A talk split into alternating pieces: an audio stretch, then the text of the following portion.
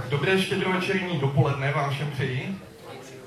A dneska, jak jste si asi všimli, tak není besídka, takže to budeme muset zvládnout v takovém asi rychlejším tempu. A to, co já bych chtěl dneska se podívat na ten vánoční příběh z pohledu Marie.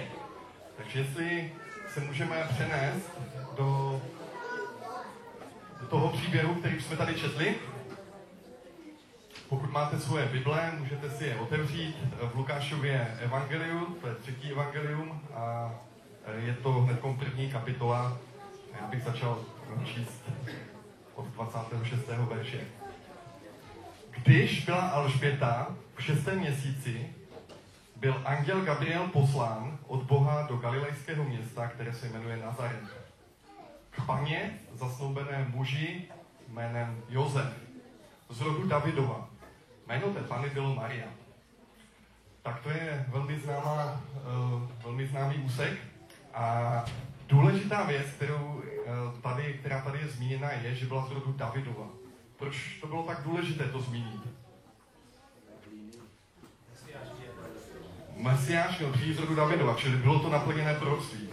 V tehdejší době eh, byl, byli židé pod takým římským útlakem a oni toužebně čekali na Mesiáše, na někoho, kdo je zachrání. V jejich představě tehdy to bylo, že je zachrání před těmi eh, Římany a před tím útlakem světským a nevěděli, že to je zachránce, který má zachránit před vnitřním nepřítelem, před, před tím, před hříchem, který máme každý v našich, v našich srdcích. A uh, kdyby tehdy někdo přišel a řekl, já jsem Mesiáš, a byl by z rodu Efraima nebo Manasese, tak by mu nikdo nevěřil. Ale to, kdyby přišel a řekl, já jsem z rodu Judy, z domu Davidova, tak by to mu automaticky dávalo legitimitu v tom prohlásit se za Mesiáše a zkoumali by další samozřejmě znaky, ale tohle byl takový základní, eh, základní znak. A tehdy byly ty rodokmeny i z tohohle hlediska velmi důležité. A já nevím, jak vy, jestli jste si někdy dělali váš rodinný strom, ale já letos na jaře jsem dostal od kamaráda tady, eh, že strávil několik měsíců nad tím, že chystal náš rodinný strom a dostal se až do roku 1610. A to, je, to jsem byl překvapen, protože on mi říkal, že dostat se před 30 letou válku je skoro nemožné. A potom požádal i Petr Božoň, toho samého kluka, jestli by mu neudělal taky pro jeho rod. A dostali se až do roku 1599. Takže mě Peťa trůfl. A, to...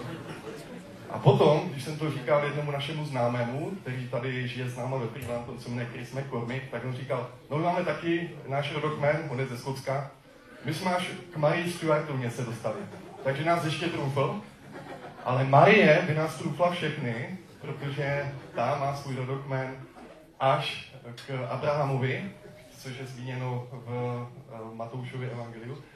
A my ty rodokmeny máme dva v Bibli. A možná si někteří z vás všimli, že ty rodokmeny se v něčem liší. Všimli jste si toho někdy? Zkoumali jste to, že je rozdíl mezi Matoušovým a Lukášovým evangeliem? Tak já bych se chtěl rychle na to jenom podívat, ne, že by to byla jenom nějaká teologická zajímavost, ale má to nějaký význam, tak to tady zmínil. Tak když se rychle to projdeme, eh, v Lukášovi byste našli, eh, že tam ten rodokmen začíná až od Adama to, tak to už je absolutní vítěz, jo. Tak to už prostě se nedá trumfnout, to už ani, uh, ani Petr Maršálek netrumfne. A uh, v Matoušově evangeliu i v Lukášově evangeliu ten rodokmen vede ke králi Davidovi. Tam se to naprosto zhoduje. Ale už po králi Davidovi je rozdíl. Zatímco Matouš ukazuje, že uh, v tom rodokmenu je Davidův syn Šalomoun, tak v Lukášově evangeliu už je syn Nátan. Tak to je úplně někdo jiný. A potom dokonce ještě dědeček od Pána Ježíše, buď to je Jakob nebo Eli. A teď si můžeme říkat, tak je to, je to něco jako Jan a Honza, jo? nebo uh, jak, jak to vysvětlit, je to to samé jméno, ten samý člověk, ale uh, já jsem přesvědčen, a většina lidí, kteří to zkoumají, že to jsou dva rozdílné rodokmeny a že to je, jeden je Josefův a jeden Marín. A když v tom textu je napsáno i v tom Lukášově evangeliu, že tam je, že Eli měl syna Josefa, tak je můžeme chápat, že my dneska říkáme, když se někdo, když si vezmu když, když jsem si vzal Danšu, tak její rodiče mi říkají, že jsem jejich zeď. V angličtině by to bylo son-in-law, jako kdyby jako přiženěný syn, ale hebrejština nic takového neměla. Řečtina, arabština, oni všichni to brali, že to je syn. Čili já jsem syn rodičů Danči. A, takže takhle to bylo chápáno, takhle to bylo chápáno i ve starém zákoně. A te, to, proč to je důležité, proč tam jsou jakoby dva rukmeny, tak je, aby to ukázalo na obojí ten význam. I to, že se splnilo to proroctví na Ježíši i přes Josefa, jehož geny Ježíš neměl, Josef byl pouze pěstoun Ježíše, i přes Marii, jejíž geny měl. Ale teď nastává trošku uh, jedna, jeden, jedna taková záhada, a to uh, jednak teda ještě, že vlastně došlo k naplnění toho slova, které bylo už eh, v první knize Možíšově, ve třetí kapitole 15. verši, kdy když je Adam sebou jsou vyhnání z ráje, tak tam Bůh říká hadovi, říká, mezi tebe a ženu položím nepřátelství. I mezi síně tvé a síně její. Ono ti roztrtí hlavu a ty jemu roztrtí špatu. Že to bylo takové proroctví už na Pána Ježíše, jako kdyby to bylo naznačeno, že my nevíme, co to je to síně ženy, ale jako kdyby to bylo naznačeno, že Mesiáš, Ježíš, povstane tímhletím záhadným způsobem. Když se podíváme dál do toho textu, tak potom v té Lukášově evangeliu máme, to pokračuje dál. Anděl k ní přistoupil a řekl, buď zdráva, milostí zahrnutá, pán s tebou. Ona se nad těmi slovy velmi zarazila a uvažovala, co ten pozdrav znamená. Anděl jí řekl, neboj se, Maria, vždyť si nalezla milost u Boha. Hle, počneš a porodíš syna a dáš mu jméno Ježíš. Ten bude veliký a bude nazýván synem nejvyššího. A pán Bůh mu dá trůn jeho otce Davida. Na věky bude královat nad rodem Jakobovým a jeho království nebude u konce.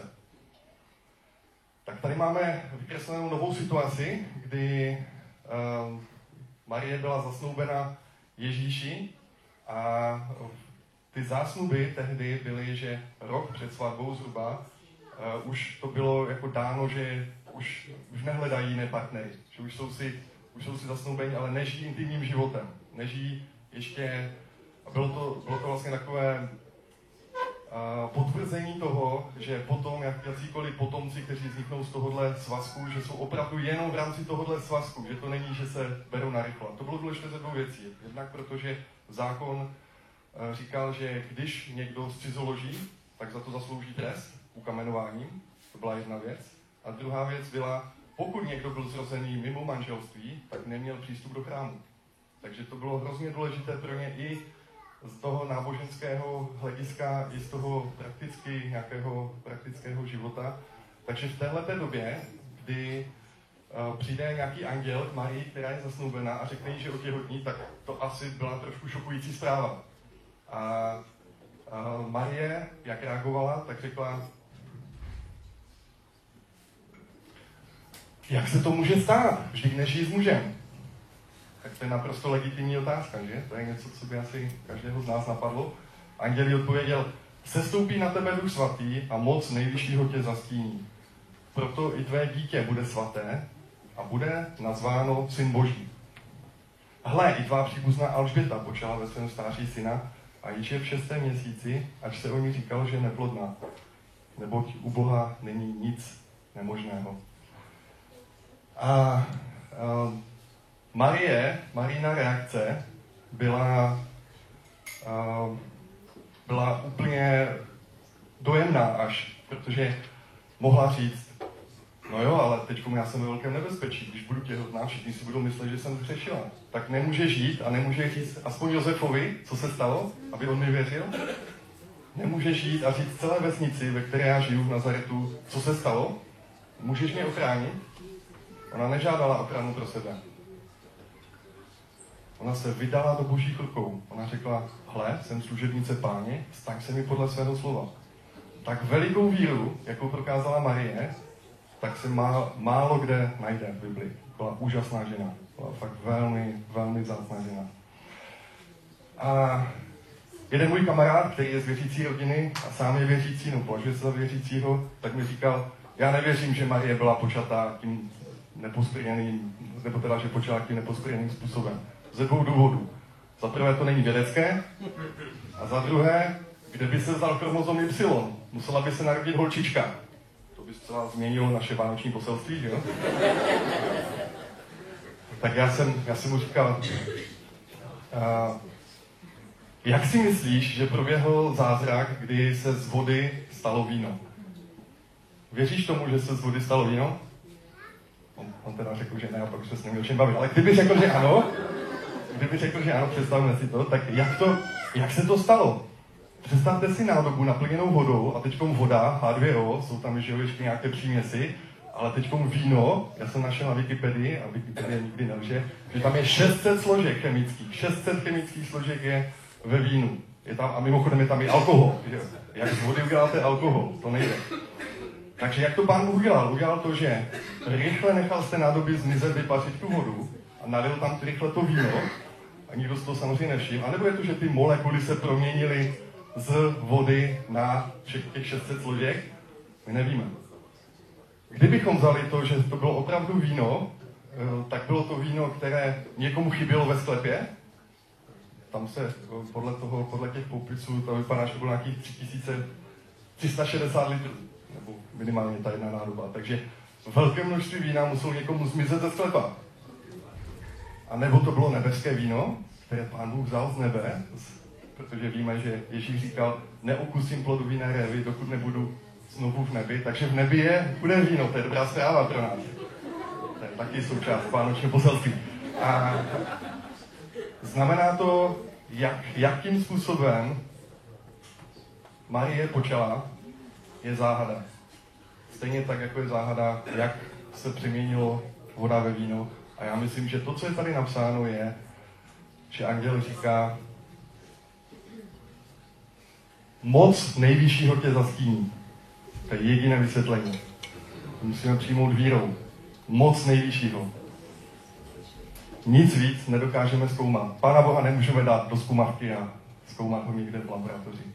Takže to co, to, co Marie udělala, ona to přijala vírou a řekla, hle, jsem služebnice páně, staň se mi podle tvého slova.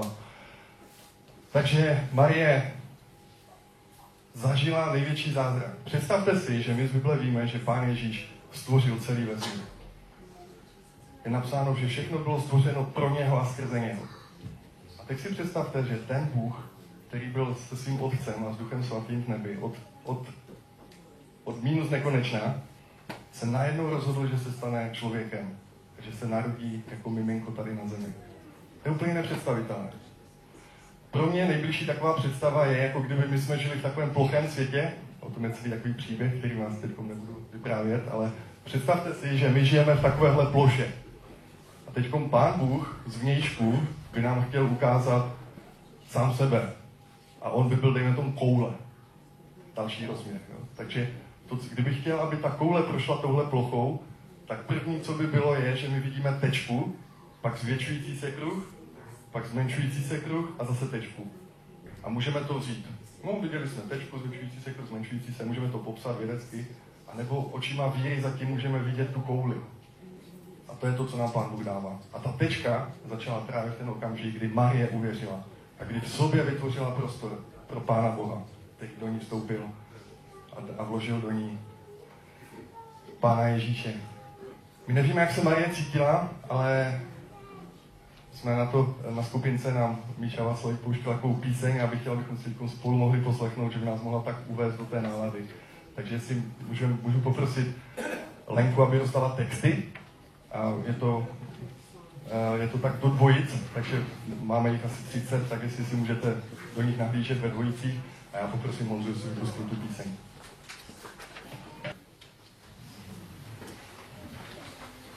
Marie řekla, hle, jsem služebnice páně, staň se mi podle tvého slova. A potom prchla za Alžbětou. Proč za ní odešla, tak to jsme, to jsme, to jsme tady probírali s eh, Polem Tylem před minulé. A jedna z těch možností je, že ona slyšela od Angela Gabriela, že um, Alžběta je v šestém měsíci a chtěla jít za někým, za nějakou zpřízněnou duší, že chtěla jít za někým, kdo byl taky těhotný a možná chtěla prchnout a oddálit ten okamžik, kdy bude muset vysvětlovat ty věci Josefovi a, a své rodině a své komunitě, to nevíme. Víme, že když se pak narodil Jan Křtítel, tak se vrátila zpátky k Josefovi. A tady náš příběh eh, pokračuje. Narození Ježíšovu událo se takto. Jeho matka Marie byla zasnoubena Josefovi, ale dříve než se sešli, zhledala, že počala z Ducha Svatého. Její muž Josef byl spravedlivý a nechtěli vystavit hanbě. Vlastně nejenom hanbě, ale on by ji mohl, kdyby ji obvinil, tak ona mohla opravdu um, být v ohrožení života. A proto se rozhodl propustit ji potají. Ale když pojal ten úmysl, a tady Marie, když se vydala do rukou božích, tak Bůh zasáhl a poslal svého anděla. A ten anděl páně se mu zjevil ve snu a řekl, Josefe, synu Davidův, neboj se přijmout Marii svou manželku, nebo co v ní bylo počato, je z ducha svatého. Porodí syna a dáš mu jméno Ježíš, neboť on vysvobodí svůj lid z jeho hříchů. To všechno se stalo, aby se splnilo, co řekl hospodin ústy proroka. Hle, pana počne a porodí syna a dají mu jméno Immanuel, to je přeloženo Bůh s námi. Když se Josef probudil ze spánku, učinil, jak mu přikázal anděl hospodinu a přijal svou manželku k sobě. Ale nežili spolu, dokud neporodila syna a dal mu jméno Ježíš. Ta dramatičnost toho příběhu je ještě umocněna tím, že bylo vyhlášeno sčítání lidu. A to sčítání lidu vyšlo zrovna na čas, kdy uh, už Marie byla v pokročilém eh, stádiu těhotenství a nepříjemnost toho sčítání lidu bylo, že muselo proběhnout tam, kde měli, odkud pocházeli. A jak Josef, tak Marie pocházeli z Betléma, takže museli cestovat nějakých 140 kilometrů. A i když měli oslíka, tak předpokládám, že to nebyla úplně pohodlná cesta. A já nevím z vás, kdo byl těhotný, tak když si představíte 8. 9. měsíc jet někam na oslíku. A ještě, ještě vlastně ta závěrečná část je obrovské stoupání, tam je převýšení nějakých tisíc metrů, jo, když se jde od Mrtvého moře do Jeruzaléma a pak do Betléma, má pravděpodobně šli, tak, tak je to, prostě odkudkoliv jdete do Jeruzaléma, tak jdete do kopce. Takže uh, si myslím, že to bylo něco, co byla komplikace a asi to způsobilo to, že do Betléma přišli pozdě. A v Betlémě se nenašlo jediné místečko. Zkuste se cítit do Marie, jak byste se cítili. Máte v sobě příše Božího syna a Bůh nemůže zařídit, aby se našlo aspoň jedno jediné místečko. To byl trošku útok na její víru asi.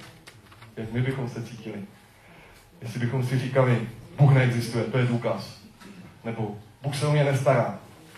Možná vás samotné napadají někdy tyhle ty myšlenky. A možná, že Marie si myslela, že je nějaký vyšší cíl. Možná, že opravdu to, jak se položila do božích rukou, tak se položila se vším všude, i se všemi těmi okolnostmi, které nebyly příznivé. A, a Marie nepochybuje, nevidíme u ní žádnou pochybnost. Je opravdu ženou víry. A nemusí možná všem rozumět. A když přišli, tak uh, přišli na místo, které dneska vypadá uh, takto. Byl z někdo z vás v Betlémě, v tom, uh, v tom kostele, kde je tahle, kde je tohle místo, kde se narodil Ježíš. Byl tam někdo? Asi řada z vás. Takže to vlevo je vchod do toho kostela, který postavili nad jeskyní, kde uh, ono v Izraeli, když jste, tak spousta míst je takových jako sporných, jestli jsou autentické.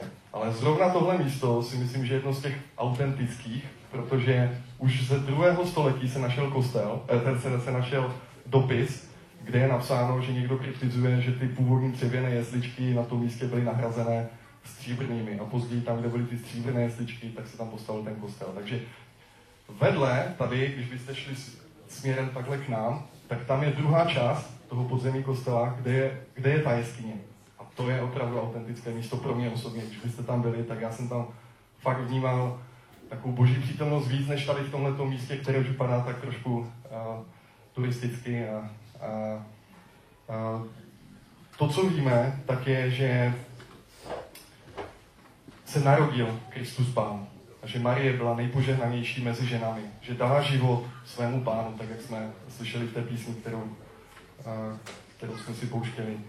A to, že se narodil ve chlévě mezi zvířaty v nějaké jeskyni, tak větší paradox snad ani si nedokážeme představit.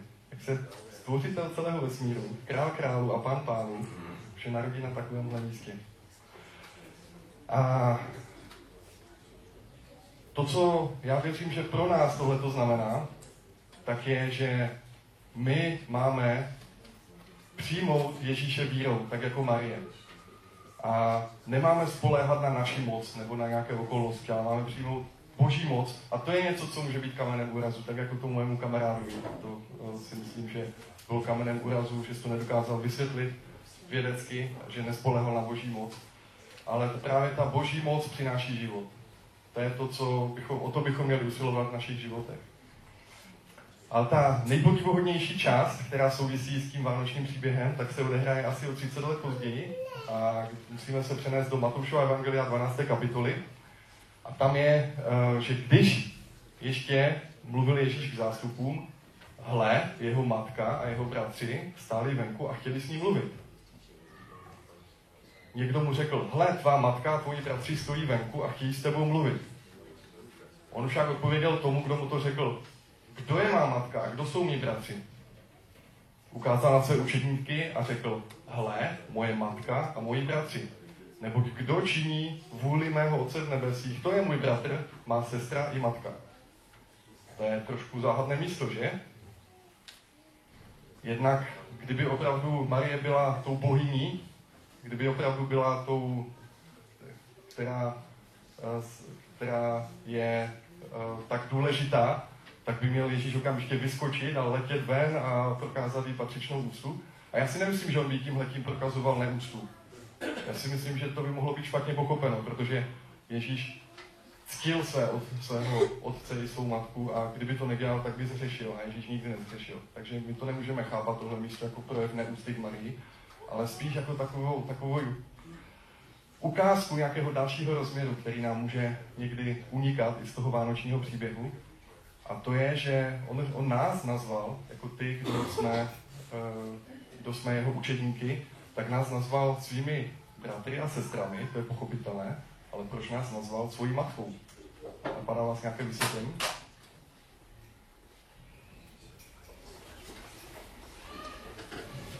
Jak já to chápu, tak je, že my máme tu výsadu, kterou má Marie. Že my můžeme, když vírou přijmeme Ježíše do našich srdcí, tak Ježíš se může narodit skrze naše životy. A může, můžeme přinášet Ježíše do života dalších lidí. A často to vánoční poselství pro mě osobně končí v tom, přijměme Ježíše.